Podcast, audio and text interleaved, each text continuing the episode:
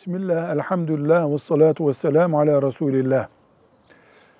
Hata edip rüşvet almış bir Müslüman daha sonra nasıl tövbe edecek? Rüşvet kebair günahlardandır, büyük günahlardandır.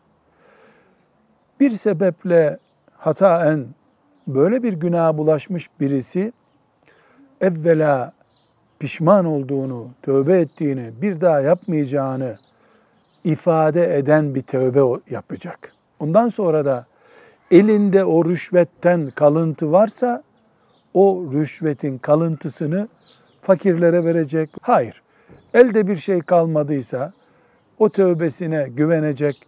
Allah gafurdur, rahimdir. Velhamdülillahi Rabbil alemin.